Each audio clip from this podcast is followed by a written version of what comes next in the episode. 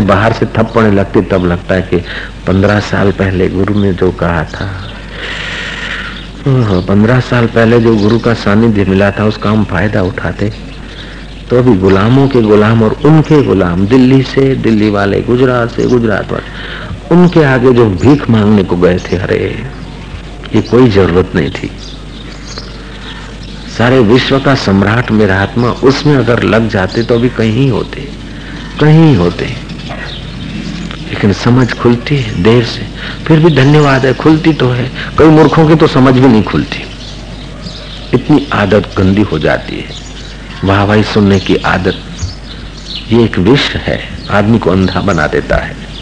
मानपुरी है, जहर की खाए सो मर जाए। चाह उसी की राखता, वो भी अति दुख पाए। जैसी कृष्ण। नेताओं से पूछ के देखो। मानपुरी है जहर की खाए सो मर जाए।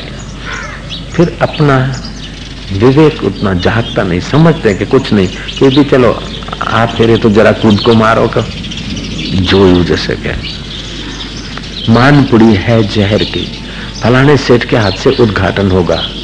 सेठ पचास हज़ार रुपया देने को राज़ी हो जाते हैं। लेकिन कहीं बिल्कुल वास्तविक में सत्कर्म हो रहा है, वहाँ सेठ से पाँच हज़ार रुपया निकलवाना बड़ा मुश्किल हो जाएगा। क्योंकि वो सेठ मान का भिखारी है। वाहवाही का, वो धन तो खर्चता है, लेकिन आत्म सुख के लिए नहीं, अहंकार सजाने के लिए। ऐसे लोग बहुत मिलेंगे। लेकिन अहंकार मिटाने के लिए जो धन खर्चता है, वो धर्मात्मा हो जाता है। ऐसे अहंकार मिटाने के लिए जो तन का उपयोग करता है, वो धर्मात्मा हो जाता है। जो धर्मात्मा होता है, वो महात्मा होता है। जो महात्मा होता है, उसके हृदय में परमात्मा सुख प्रकट होने लगता है।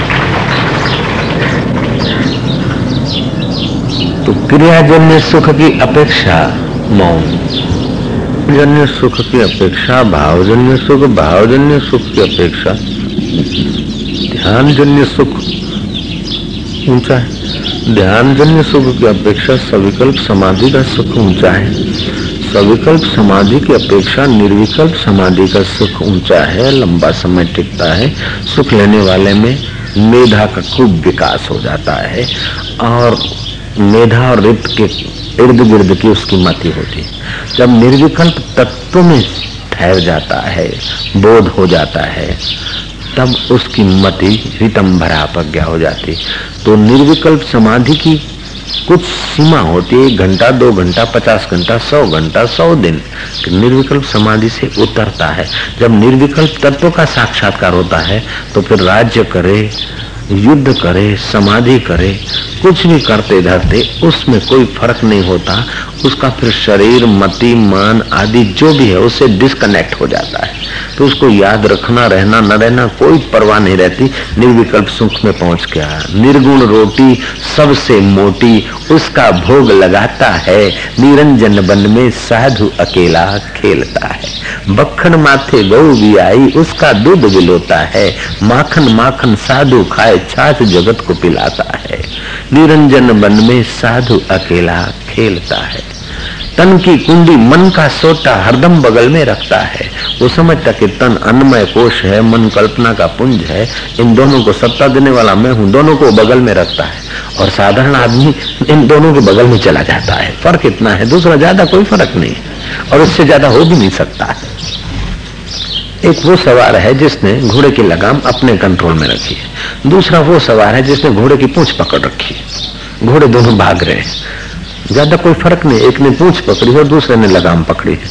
पूछ पकड़ने वाला कहाँ पहुंचेगा और कैसी दुर्दशा होगी? कल्पना करना तुम्हारे हाथ की बात है। और लगाम जिसने पकड़ रखा है, वो तो निश्चित जगह पर अपना उसका घोड़े का उपयोग करता है। तो घोड़े का उपयोग करना एक बात है और घोड़े की पूंछ पकड़ के घोड़े के पीछे घसीटते जाना ये दूसरी बात है। तो जो अन्नमय कोष में रहते हैं और सुखी होने की कोशिश करते तो मन रूपी घोड़े की पूंछ पकड़े हुए हैं। उसकी लातें भी लगती है, घसीटा भी जाता है, हाया भी करते हैं, कोई मज़ा नहीं, कोई सुख नहीं। लेकिन फिर भी अब पूंछ छोड़े कैसे? छोड़े कैसे? छुट्टी नहीं। છોડ્યું છોડાય નહીં રાખ્યું પોસાય નહીં આ દુર્દશા થઈ જાય છોડ્યું છોડાય નહીં રાખ્યું પોસાય નહીં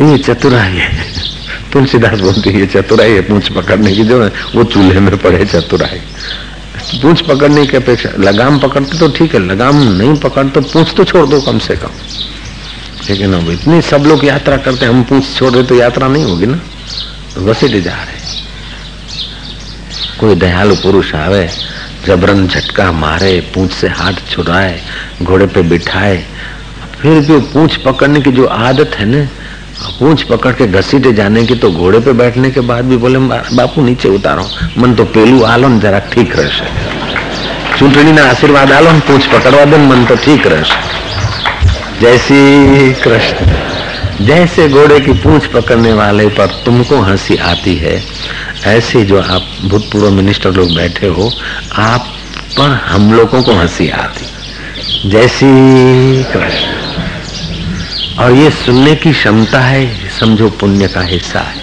नहीं तो कईयों को बोलो ना कि तुम ऐसे पूछ पकड़े हुए तो क्या हमें तो वही कहीं पूछ पकड़े દેશની जो सेवा કરી जो દેશની સેવા જરૂર કરો અમે સંમત છીએ પણ જો દેશની સેવા કરો છો કે અહમની સેવા કરો છો ઘોડાની પૂછ પકડી છે ઘોડાની લગામ પકડી છે लाल बहादुर शास्त्री देश की सेवा किए थे ऐसा नेता हो तो हम तो उसको बहुत प्यार करते हम तो उसकी कथाओं सत्संग भगवान की कथा में ऐसे नेता की कथा करते हैं लेकिन ऐसे नेता बनने पड़ने के लिए बहुत बचपन की सुयोग्यता चाहिए एक लड़का था, स्कूली विद्या पूरी हो गई। प्राइमरी विद्या पूरी हो गई। अब स्कूल में जाना है, स्कूल है नहीं। आठ मील दूर स्कूल है, और बीच में गंगा पार करनी पड़ती। क्या करे? पढ़ना तो है ही। लड़के ने माँ बाप की गरीबी स्थिति का भी अध्ययन किया था। वो तेरह चौदह वर्ष का लड़का गंगा पार करके पैदल चल के आठ मील जाना और आठ मील आना। बीच में गंगा पड़ती और दो पैसे रोज टक्का। देखकर गंगा पार करें तो एक आना हो जाएगा जाने आने का। महीने में दो रुपया खर्च बढ़ जाएगा और माँ बाप की ऐसी स्थिति नहीं। माँ बाप को बताया भी नहीं कि टक्का आना, टक्का जाना चाहिए। वो रोज तैर के जाता था। आठ मील चलकर बीच में गंगा आती थी, वो तैर के जाता था। और तैर के घर बीच में गंगा आती तो तैर के जाता, वापस आता। एक बार वो तैरने घर की ओर जा रहा था तो कुछ नाव वाले, सैलानी आदि जा रहे थे उस पार।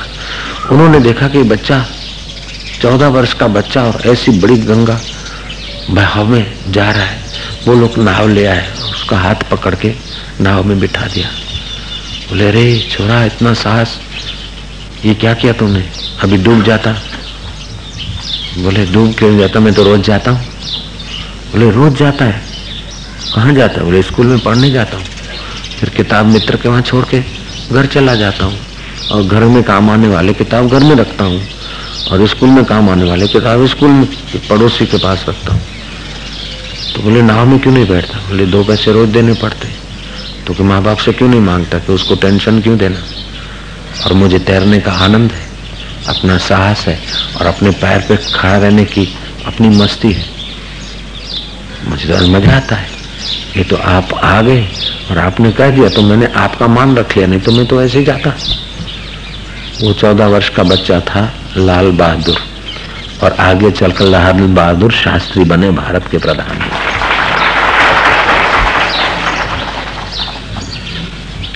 ऐसों की तो हम कथा करते हैं, आदर्श। ये भी एक जीवन जीने का ढंग है। आत्मनिर्भर। अन्नमय कोश होते हुए भी भाव शुद्ध था। भावमय कोश का सुख ले रहे थे।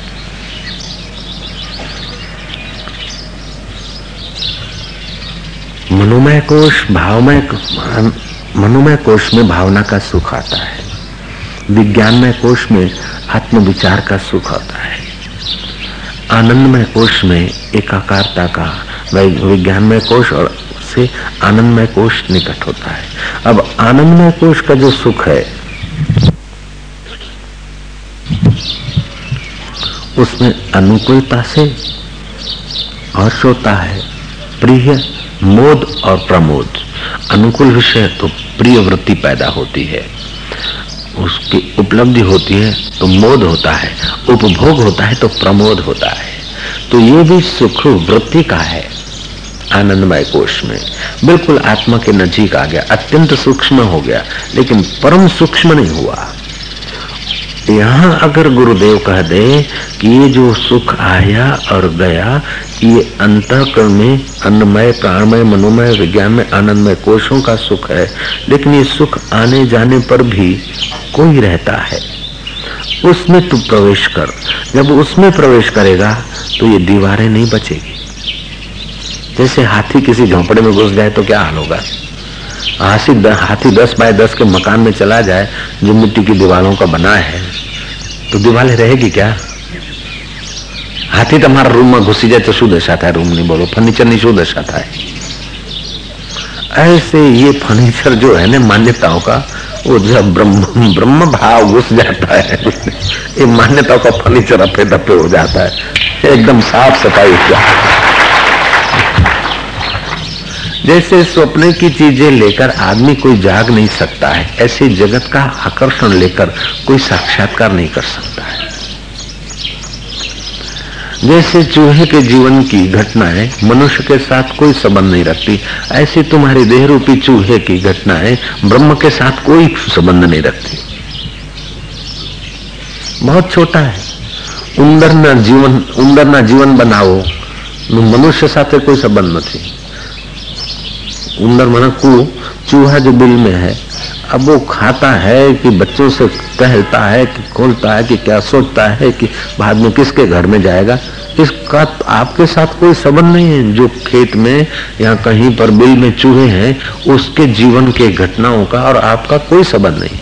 ऐसे ही ब्रह्म का और तुम्हारे शरीर की घटनाओं का कोई संबंध नहीं है। तुम ऐसे ब्रह्म हो, फिर भी चूहे के जीवन बनाव में उलझ गए हो, इसलिए कैसे ब्रह्म हो अटपटे? हो तो ऐसे, लेकिन बन गए कैसे? नारायण नारायण नारायण नारायण नारायण नारायण। मज़ा आता है ठहरता है, हृदय खुश होता है। कि गोलगप्पे का सुख नहीं, रबड़ी का सुख नहीं, क्रियाजन्य सुख नहीं है। भावजन्य सुख है ना? नारायण नारायण नारायण। जो आदमी फूकता है और सुख लेता है, उससे ये सुख बहुत ऊँचा है कि नहीं? जो आदमी है तमाकू भरता है, उससे ये सुख बढ़िया है कि नहीं? जयराम जी बोलना पड़े। तमाकू में तो निकोटिन है। ब्लड में तमस घुसेर देता है। मती पर भी मोटापन धर देता है। किसके आगे कौन सा श्लोक, किसके आगे कैसी बात करना, इसमें भी मती की सूक्ष्मता जो है सूक्ष्मता चाहिए रटा रटी से काम नहीं चलता है। रटा रटी अच्छा है, ठीक है, धन्यवाद है। लेकिन अब थोड़ा मति को रगड़ो ताकि जरा सूक्ष्म हो जाए तो रटा रटी का सदुपयोग होता है। नहीं तो रटा रटी सिर पे बोझा हो जाता है भाई।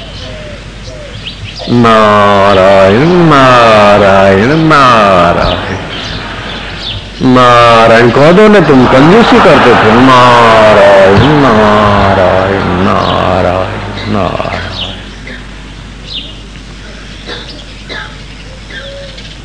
इतनी भक्ति, इतना भावजन्य सुख में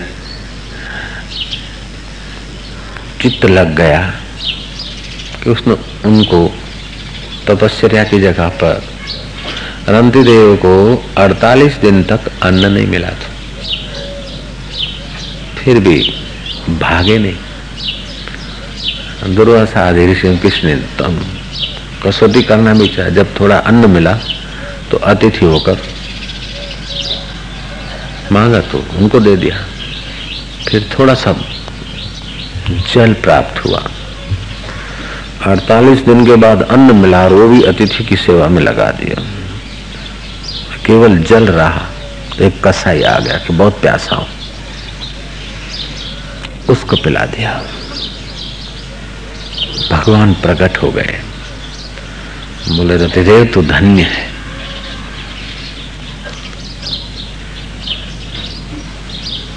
दूसरों के हित में अपने हित का त्याग, दूसरे के अधिकार की रक्षा और अपने अधिकार का त्याग। तो महान त्यागी, कुछ मांग ले। बोले, भगवान, आप अगर देना ही चाहते हो ना मुझे सबके हृदय में बिठा दो सबके हृदय में तो मैं हूँ। तू क्यों बैठेगा? बोले, आप तो है, लेकिन आप कुछ करते थोड़े हैं। आप तो केवल देखते रहते। टकोर टकोर टकोर टकोर देखते रहते। वो जो भी करता है, वो दुख भोगता है तो भोगते हैं, सुख भोगे तो अपने कर्मों का। तो आप तो केवल देखते रहते, सत्ता देते रहते। मुझे तो सबके हृदय में बिठा दीजिए कि सुख का उनका जो पुण्य है, सुख तो वो भोगे। लेकिन दुनिया भर के लोगों के जो दुख का हिस्सा है, वो मैं उनके हृदय में बैठकर भोगा करूँ।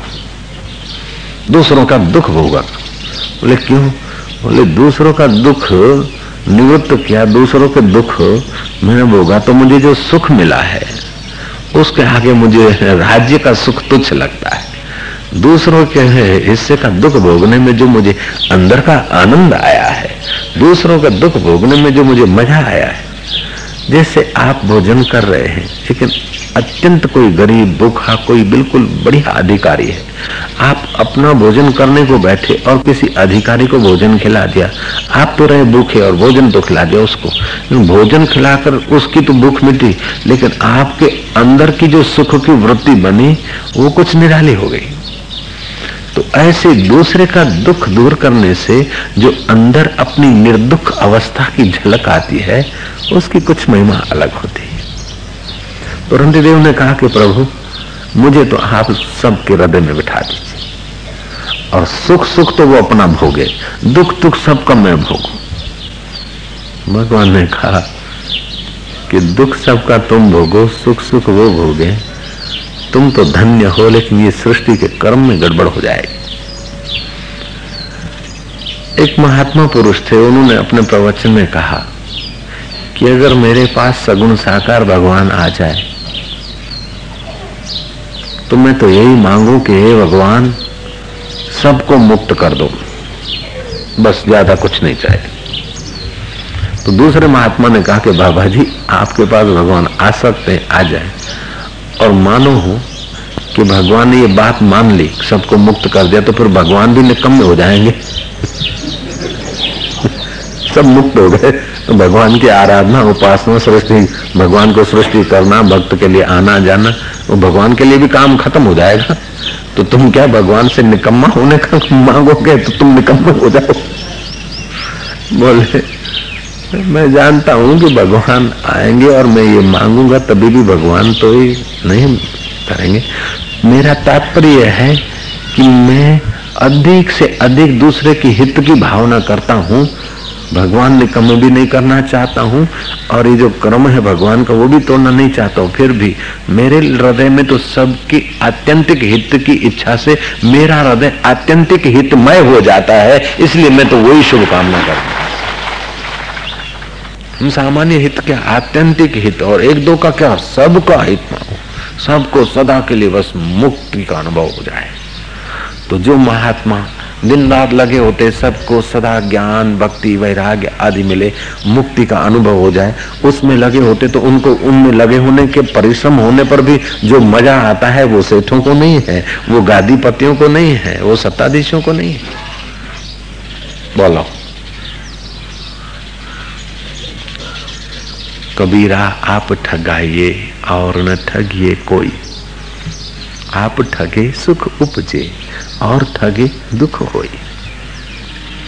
बाहर से लगेगा कि तो घाटे में पड़ गया भगत। लेकिन भगत को जो अंदर से सुख और आनंद आता है, वो ठगत को बाहर का क्रियाजन्य सुख में उलझने का मौका मिला। भगत को भावजन्य समाधि जन्य सुख में प्रवेश का पासपोर्ट मिल गया। फिर से कहना पड़ेगा, नारायण नारायण नारायण नारायण। कुछ भी हो, लेकिन आप लोग भागशाली क्या परम भागशाली हो ऐसा मुझे बार बार लगता है। कभी कभी तो तुम्हारे भाग्य से मेरे को थोड़ा बहुत ईर्षा भी होती है। घर में, समाज में, कहीं घर न छोड़ना पड़ा, पत्नी को छोड़ना नहीं पड़ा, माँ को रोती हुई छोड़ना नहीं पड़ा। कुटुंब को छोड़ना नहीं पड़ा, कहीं भांडे घिसने नहीं पड़े। जंगलों में और पहाड़ों में और दर दर के खाक छानने नहीं पड़े। और मुफ़्त में मिल रहा है। हमको तो कितना कितना बाबा पापड़ बेलना पड़ा।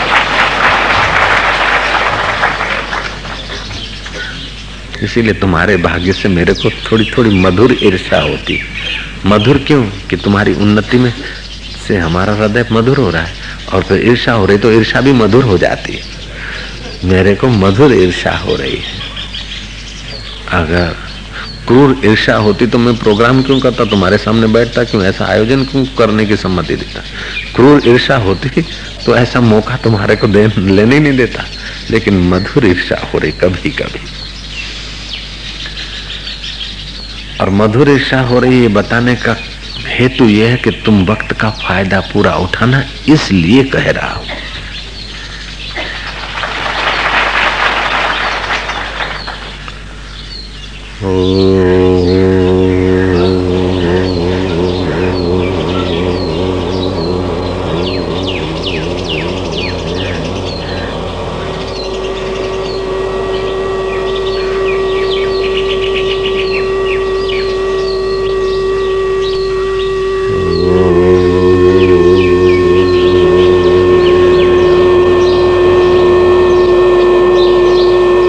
कुछ अनुभव हो, ऐसी विचारधारा नहीं करनी चाहिए।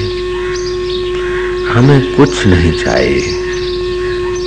हम जो हैं, उसमें हम पूर्ण तृप्त हैं। अपने आत्मा में आते जाएँगे। मेरे को ये अनुभव हो, वो अनुभव हो, ऐसा करके ध्यान में गड़बड़ पैदा होती है। जो अनुभव होता है, वो कैसे हो रहा है, ऐसा सोचने से भी अनुभव से आदमी दूर चला जाता है। मैं तो अनुभव स्वरूप आत्मा हूँ। अपने चैतन्य स्वरूप राम में तन्मय हो रहा हूँ। मैं चैतन्य आत्मा हूँ। मन रूपी घोड़े की पूंछ नहीं पकड़ूँगा। अब तो मन को अपने कहने में चलाऊँगा। अथवा तो मन से संबंध विच्छेद करके अमनी आत्म भाव में आराम पा रहा हूँ। ऐसा चिंतन शीघ्र कल्याण करता है और वास्तविक कल्याण करता है। चैतन्य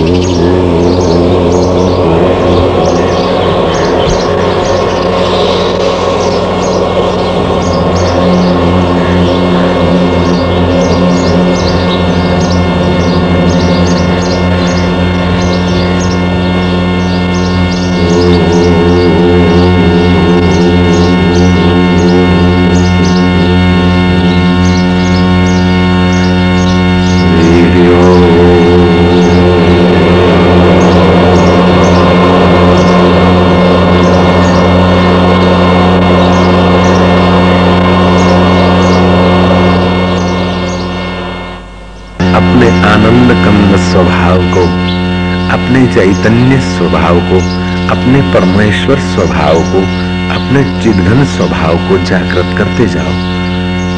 खूब आनंद, परमानंद, सोहम स्वरूप का आनंद बड़ी मस्ती।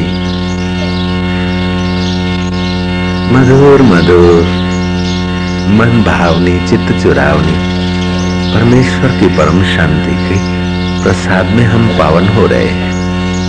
खूब बहाल करता जाओ, तुम्हारा है या ना? ઊંડાણથી તમારા ઈષ્ટને, તમારા ગુરુને, તમારા સ્વરૂપને. સ્વરૂપ કહો, ગુરુ કહો, ઈષ્ટ કહો, એકનું એક જ છે. એને વહાલ કરતા જાઓ. જય હો મારા વાલા, જય હો. જય હો મારા વાલા, તારો જય.